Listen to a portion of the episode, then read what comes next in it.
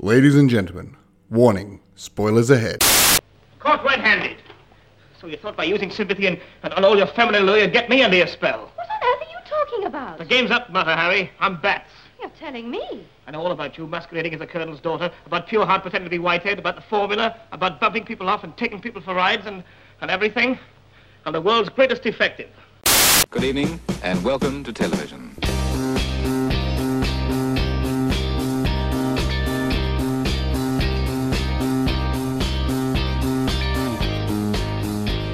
G'day! Hello. Hello! Hey. Hey, whoa. I'm Philip Hunting. and I'm Wayne Stellini. Welcome to Fred Watch, where we view and review films, everything from the mainstream to the obscure.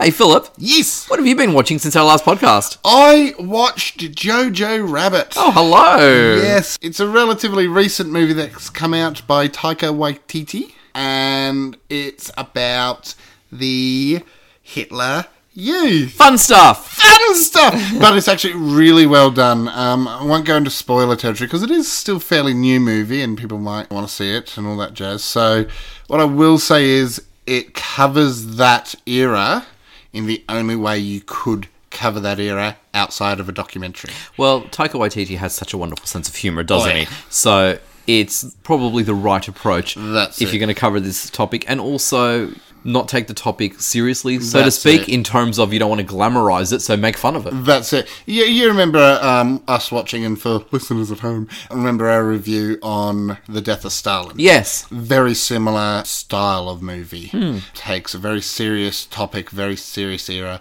makes light of it, but not in a way that's offensive. No, that's right. Difficult to do, Philip. So you enjoyed this particular I film? very much enjoyed it. Yeah, that's all I can really say about it without spoilers. but um, no, really, really enjoyed the movie. and you recommend it to myself. I definitely recommend it to you and all those who are listening. we'll, we'll probably. I, I'd love to do a, a Fred watch of it one day. Okay, so watch the space. Watch the space. How about yourself, Wayne? What have you been watching? Well, I watched a series called Years and Years by Russell T Davies. Ooh, Yes. I love Russell T Davies. Yes, a wonderful writer. For those who don't particularly know the name, he created Queer as Folk and also worked on Doctor Who. Yes, so he was responsible for the resurgence of Yes. Doctor Who. So he's revered amongst us TV nerds. And Years and Years is a wonderful look at the future. So it's set over a 15 year period through the point of view of this British family. And what it does so cleverly is it sets up a dystopian future that is terrifyingly believable. So when we look at a lot of dystopian programs and films, we tend to see things that are a bit far fetched or really advanced, and we can't really see or understand how they would get to that point. For example, we watched The Handmaid's Tale, which is the greatest TV series of last decade, in my opinion. But it seems so extreme. We go, oh, it would never get to that. Yeah, we'd never let it We'd never that. never let it happen. Even though a lot of the circumstances in that show are based on real life Yeah. things and cultural codes and expectations and laws and rules in the past and unfortunately elsewhere in the world outside of Western society. But we, in our current mindset, I suppose, and perhaps foolishly, go, eh, it's a bit far fetched to some degree. Scary, yes, but we'd never let that happen to our society. What Years and Years does is it introduces these changes quite gradually. So the technology isn't about flying cars or anything, but it's advanced. Yeah. And we can go, oh, yeah, I can see how that would work. That's only one or two years away from what we're doing Yeah. now. Food is a bit different. So it shows the evolution of how we eat, how we socialize, how we work, mm-hmm. and most importantly, about politics. Yeah. Yes, so it's quite fascinating and scary at the same time. Emma Thompson plays a demagogue mm. prime minister of Britain, very much fashioned on Donald Trump. Yeah. And Donald Trump does exist in this world. Again, it uses real life figures in the background and in news as well. And she actually does have quotes and paraphrases of Trump as well. So Boris Johnson. Yes, exactly, but very much Trump esque. Yeah. So Russell isn't shy or isn't really hiding. He's always been good at that. Yeah, he's not really hiding his critique of our contemporary world and also the near future. It's a scary series, but it is absolutely riveting. Six episodes only, only one season. Will not be a second season, won't happen, can't be, and unfortunately didn't quite rate that well in the UK.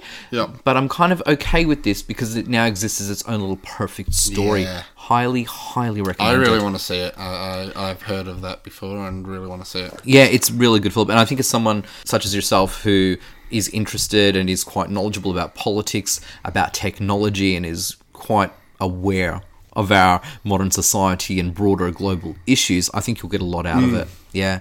So we've looked towards the future, at least I did. You looked at a satire towards the past. Mm-hmm. Philip, what are we looking at today? Well, today we're reviewing the 1952 Goon Show esque comedy Down Among the Zed Men. Tell us about it, Janet. When Harry Jones, Harry Secombe, a clerk and amateur actor in community theatre, is inadvertently left with absent minded Professor Osric Pureheart's, Michael Bentine, secret military formula, conned by two enemy spies into following the professor, and is falsely conscripted into the Z-Men in the British Army, he teams up with Eccles, Spike Milligan, Colonel Bloodnok, Peter Sellers, and Carol Gailey, Carole Carr, to foil an attempt by the secret agents to purloin Professor Pureheart's formula. It's all rather confusing, really. Wayne, did you get down amongst the Z-Men? Well, Philip. I wouldn't quite put it that way myself. Yeah. so, in our last episode, we had reviewed Gone with the Wind. yes. And as you know, I consider Gone with the Wind as the greatest film ever made. Yes. And you, my friend, had suggested that this movie should have been the greatest film ever made, mm-hmm. but that you were disappointed. You had already flagged that. Yeah. Watching Down Among the Z Men today with you, I can see absolutely nothing in it that suggests that it should have, could have, or would have been the greatest film ever made. That was a huge stretch. but I understand now this is the first time you've really seen it properly. Yes, Yes. yes. So maybe you're a bit optimistic. I've also got a little bit of background that makes me still stand by that statement. I can't wait to argue. but I also understand your uh, criticisms. Yes. So, look, to summarize, there isn't a lot that I can say about this film because there hmm. isn't a lot that I can draw from it, positive or negative. It's not overly entertaining, mm-hmm. but it doesn't have that so bad it's good quality that'll say, okay, let's pick at this and let's pick at that. Overall, I found it to be quite dull, disengaging, and you're right, Philip it's all rather confusing. Mm-hmm. um, there were moments that made me sort of smile slightly. That's the most that I could Yeah. get from this movie. Particularly when we get to the final act, where really it seems to either fill in space to draw out the runtime or to just push gags that fall flat anyway. We have a variety show that distracts from the plot. Yes, does it work within the plot? At last, Absolutely. a plot. Yeah, does it work within whatever the plot is supposed to be? yes, it does. However, the fact that it just comes across as padding, as some of the moments do when we have um, people singing or, or dance routines, there are some gags thrown in, but again, they fall flat. Yeah. So it does feel like wasted space. So this movie, I, I think I'm, I'm the same in the sense I don't have a lot to say about the actual movie. However, I come at it from a very different background and very different um, knowledge base, which explains why I was partly hopeful and actually it also explains why I have this movie to begin with. yes, you Um, own it. But the thing is, this movie is not what it was meant to be, Right. or what it could have been. And what I mean by that is, this movie stars a quadro of people called the Goons. Now, the Goons are Harry Secombe, Peter Sellers, Spike Milligan, and Michael Bentine. This movie should have been written by Spike Milligan. Mm-hmm. It was written by a couple called Jimmy Grafton and Francis Charles. Now, Right. I know nothing about them, and frankly, I don't care to. because this movie just felt like a couple of fanboy goon show fanboys going, "Oh, let's let's let's put this into a movie. Let's make this onto TV."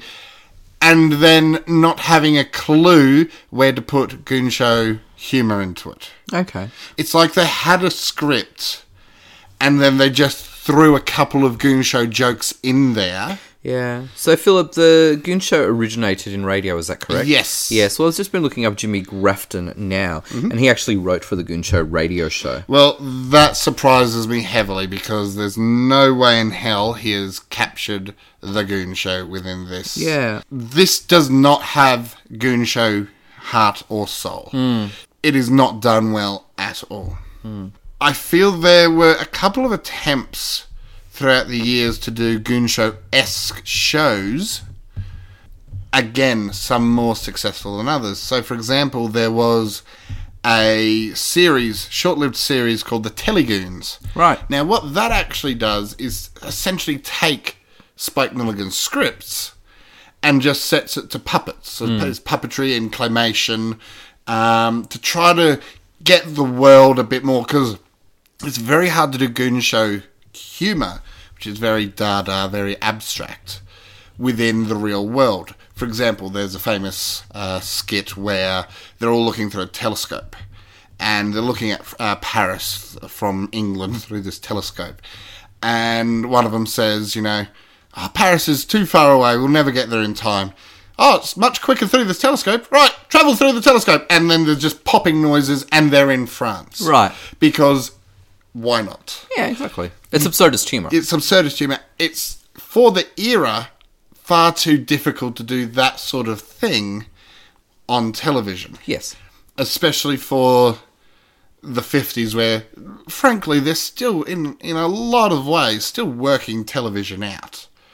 You know what I mean? Yes, there've been plenty of good big movies. Obviously, we saw one last time. We did. But there's still lots of stuff they're trying to work out. Humor, comedy is one of the biggest ones. Yes, and even I think if you've got the humour and comedy down pat, let's face it, television would never receive the budget that a feature film Yes. would as well. So that makes perfect sense. Yeah.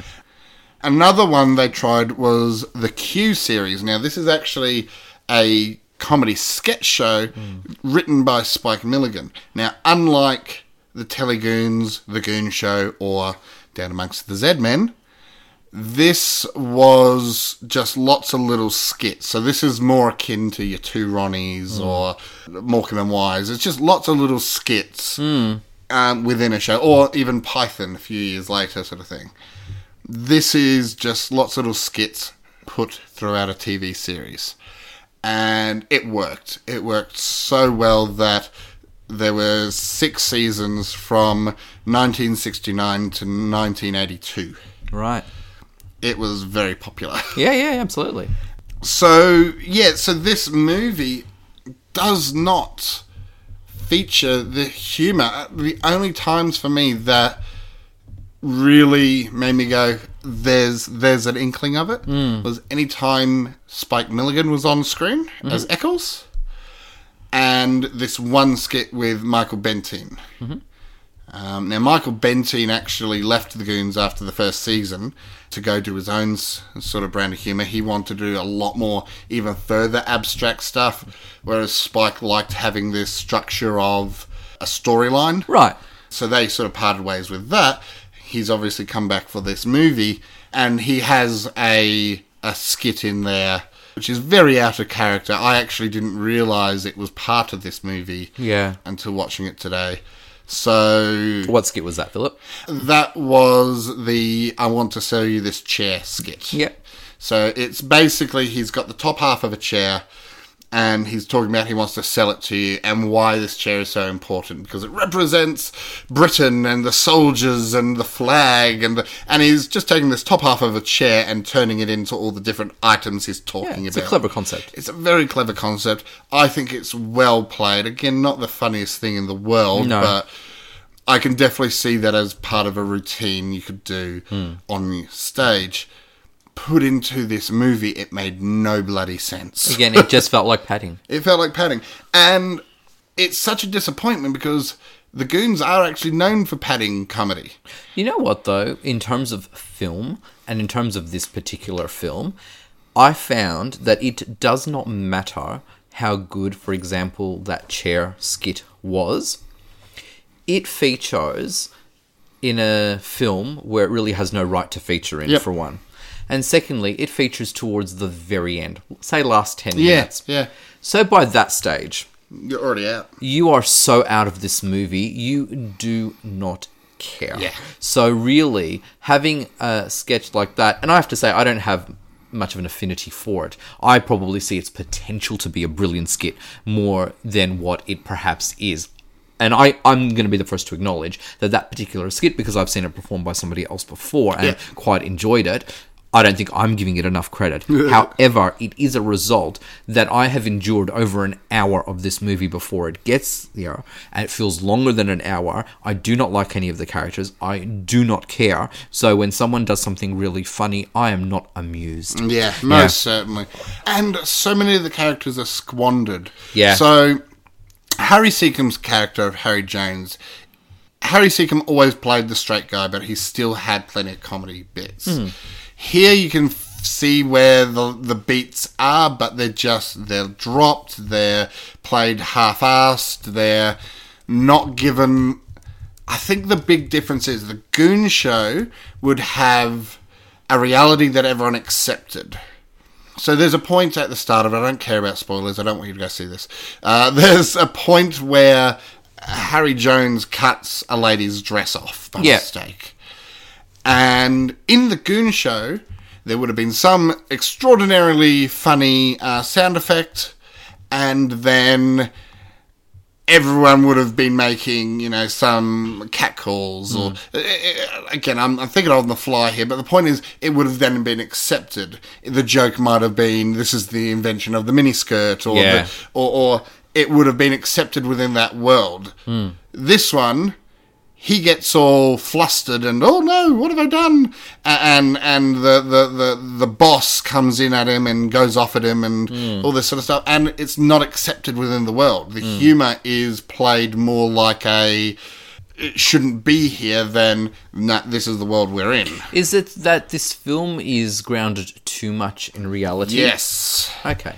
And this is why I'm like, this should have been one of the greatest films. Hmm. Because if they'd stuck to a true Goon Show formula, if they'd allowed themselves, and yes, budget probably didn't allow, the technology of the time probably didn't allow. Yeah. But if they'd stuck to true Goon Show form, this would have been hilarious Right. because I can take almost any Goon Show script, hmm. Not personally, obviously, because I can't draw, but give it to someone that can draw, and they could give you an amazing cartoon, a hilarious cartoon. Yeah. Well, look, as somebody who isn't familiar with the Goon Show, this definitely is not a product or a title that sells me their humor. So, one of the things that I'm thinking of when I'm watching this film, I'm like, okay, well, you've got a film that's primarily based, I suppose, like in an army base more than anything else. And you can sort of see what they're going for and then you're like, well, okay, well, what are some of the the comedians that came before them or their contemporaries that did feature films? And again, there is really nothing here that makes them stand up to their contemporaries certainly. or anyone that came before them. So I was just thinking, well, okay, you had, for example, Laurel and Hardy, who I think are the funniest duo in history, and their film Bonnie Scotland in the 30s did this type of stuff Yeah. a lot, lot better. So one of the characters here, played by Harry Secombe, for example, has some Oliver Hardy mannerisms Mm. in terms of you know the fumbling tie tweedle and the hands and so forth. But again, does not hold a candle to the man. Oh, most and certainly you not. might argue, oh, okay, well, that's a lovely little homage, but then you can't help but think, well, this is how Ollie would have played it, and this is sort of the humor that Laurel would have put in it because Laurel was the gag master Oh, here. most certainly. And Laurel and Hardy themselves, for example, Philip, uh, when they went from Hal Roach Studios to Fox Studios, their humor was squandered ridiculously. Yeah. Like apparently this, or what it appears to be Yeah. from your feedback, they were given a script and said, just do it. Yeah. So though the Fox movies that Laurel and Hardy did are not great movies, but they deliver enough that you can say, okay, well, their scenes kind of work. Nothing here really works. So it is surprising that you've got a writer, at least one writer that we know of, who worked with the boys, and then you've got the boys themselves. But yet, there seems to be a restriction that I don't understand that Yeah. they're not putting in their own humor. As a brilliant example of this, Mm. Doctor Strangelove. Peter Sellers played all those characters in Doctor Strangelove. So much better than he plays Denis Bloodnok, who is meant to be this over the top. Denis Bloodnok in the Goon Show is meant to be this cowardly, over the top uh, uh, major, who's actually a major in the Goon Show, um, who, for example, there's one time he, there's a knock on the door and he gets up in all this armor, hides under the bed, and then goes, Right, let them come. And then the person walks in and he's like, Ah! I surrender! Deutschland, Deutschland, über alles! Uh, Major, it's me! What? There'll always be an England! And just something as simple as that is so much funnier than any of the rubbish that came out of this. Yes, and how surprising is it? Because you're right, Peter Sellers, who is the only actor in this film that I actually know of and have Yep. seen before and know his talents. Yep. So you're right, this is disappointing. Yes. Because we know how brilliant he is. But it's interesting that you do say that Doctor Strangelove, or How I Learned to Stop Worrying and Love the Bomb, uh, he was able to really showcase his humor here.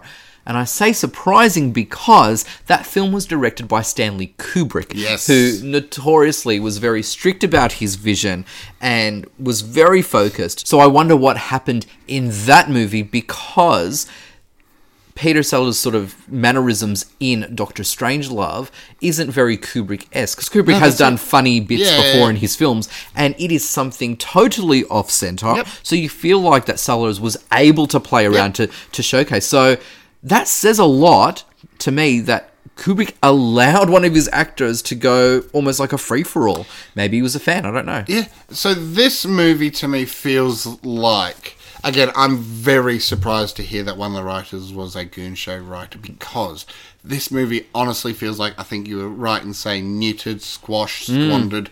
It's one of those movies where the actors in it are not big enough at the time, are not big enough to be able to throw their weight around, hmm. but are big enough to make a movie Yeah. sort of thing. Oh, we want to make a movie on the Goon Show, and then it's just not translated well at all, which annoys me because it could have been. Hmm. It really could have been.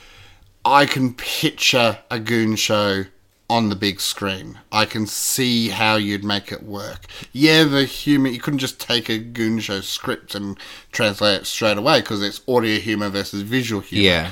But- Different medium. different medium, but you can make it work. And I also know this because, again, Python did it. Spike did it later with the Q series.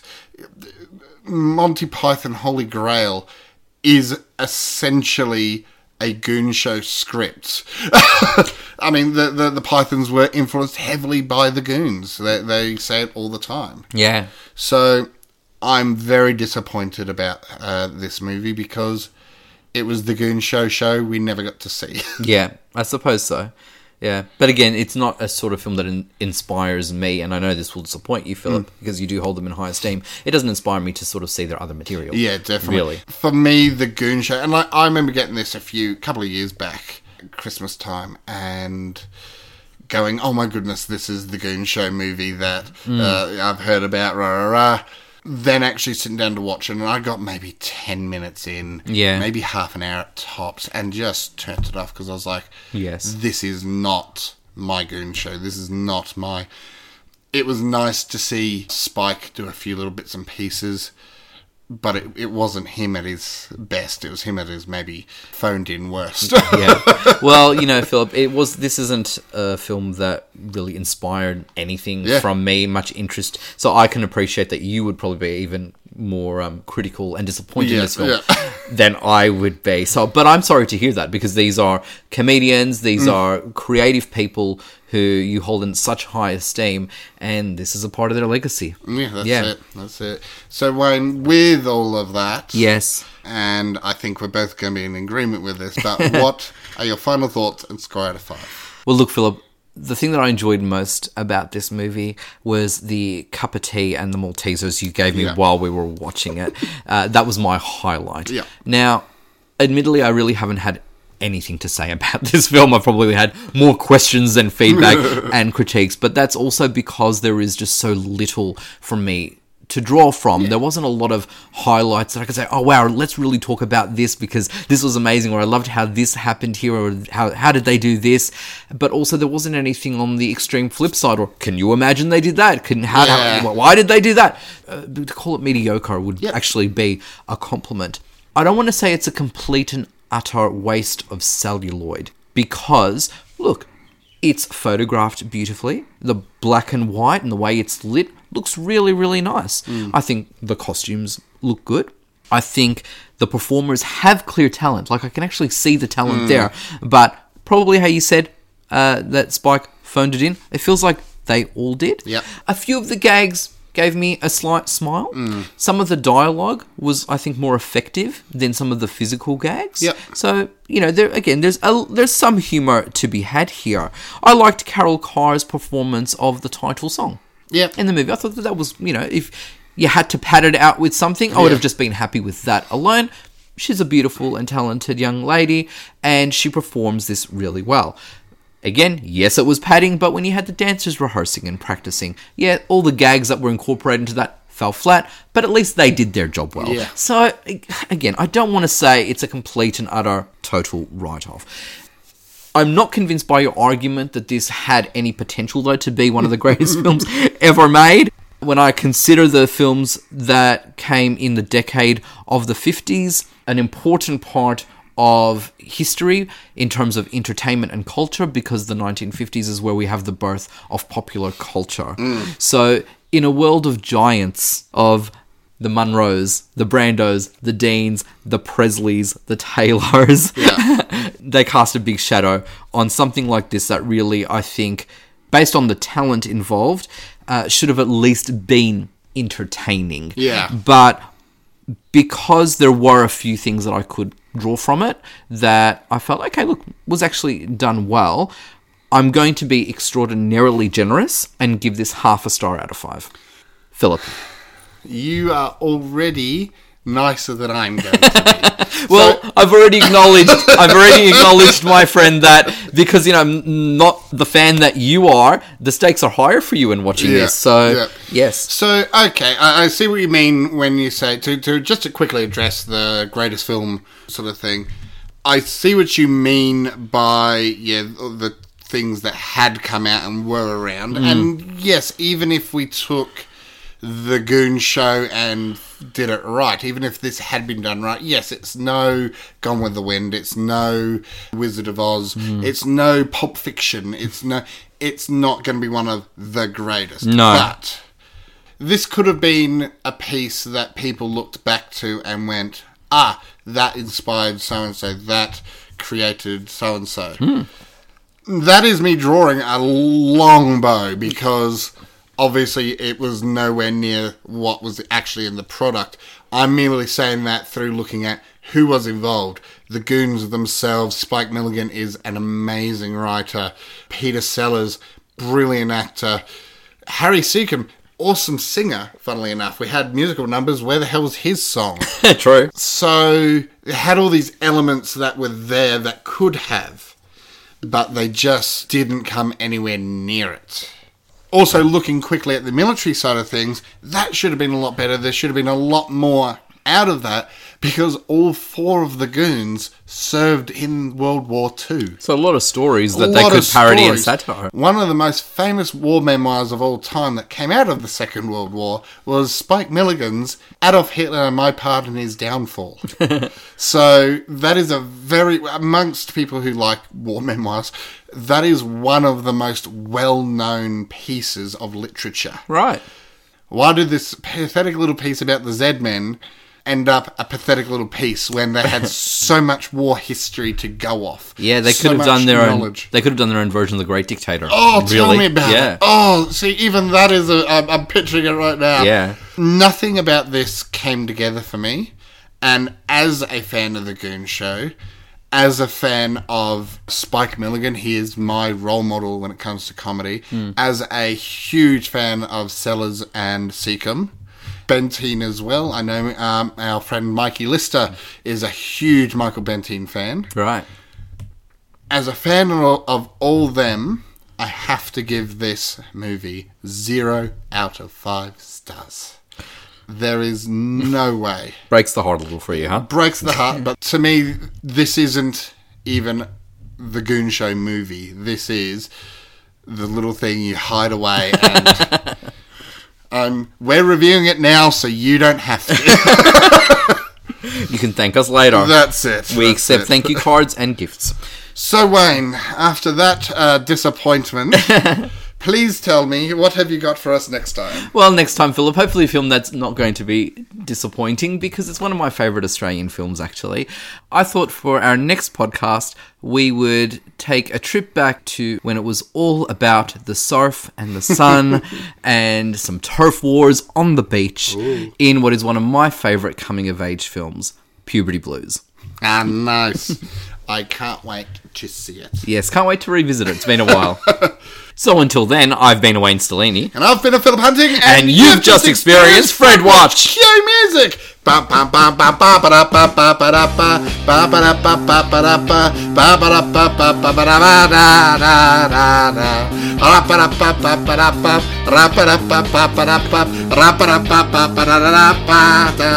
Is it bad that I'm enjoying this?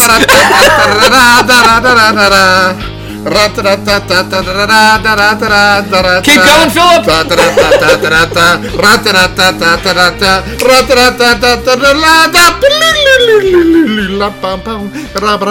Bring it home.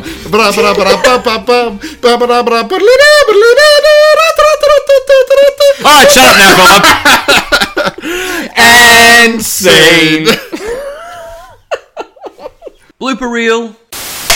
I watched Jojo Rabbit. Oh, hello. Yes, so it's a relatively recent um, movie Mm-hmm. that came out from. Oh, fuck, what's his name? Taika Waititi. Thank you, Taika Wai- Taika Taika? Waititi. Waititi. Yes. So he's revered amongst us film and TV nerds. So he's rever- What are we looking at today? Well, today we are conned by two enemy, enemy, enemy, enemy. He teams up with Eccles, Spike Milligan, Colonel Bloodnok, Peter Sellers, and Carole. The movie was written. So, sorry, I'm going to backtrack. Start fresh. Yeah. well, that surprises me heavily because there's no way in hell he has captured the Goon Show within this. Yeah, I'll look up Francis Charles now. Actually. Yeah, sure. So while you're doing that, Actually, stop because he doesn't have a thing. So, one of the characters here, so Harry Secombe, how do you say? it? Secombe. and his name is Harry. Yeah, Harry Secombe, and his character's name is Harry Jones. I wonder where almost like the payoff. No, no, no. I think moving into our final thoughts and stuff.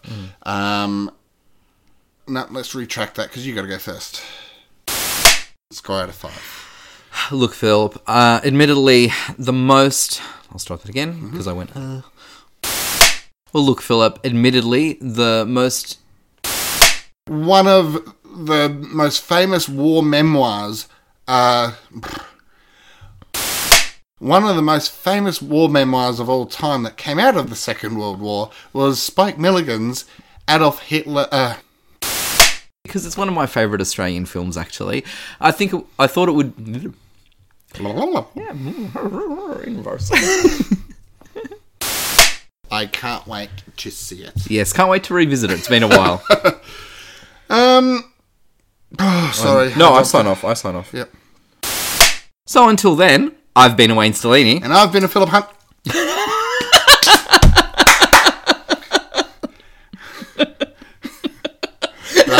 Love you, Wayne. Remember we were talking before about how a cluttered room makes for a better podcast Yes. experience. The funny thing is, you probably won't be able to hear that. No. So this is going to be us laughing and stuff, and you'll sit there on the editing going, Why? "Fuck, what is this?"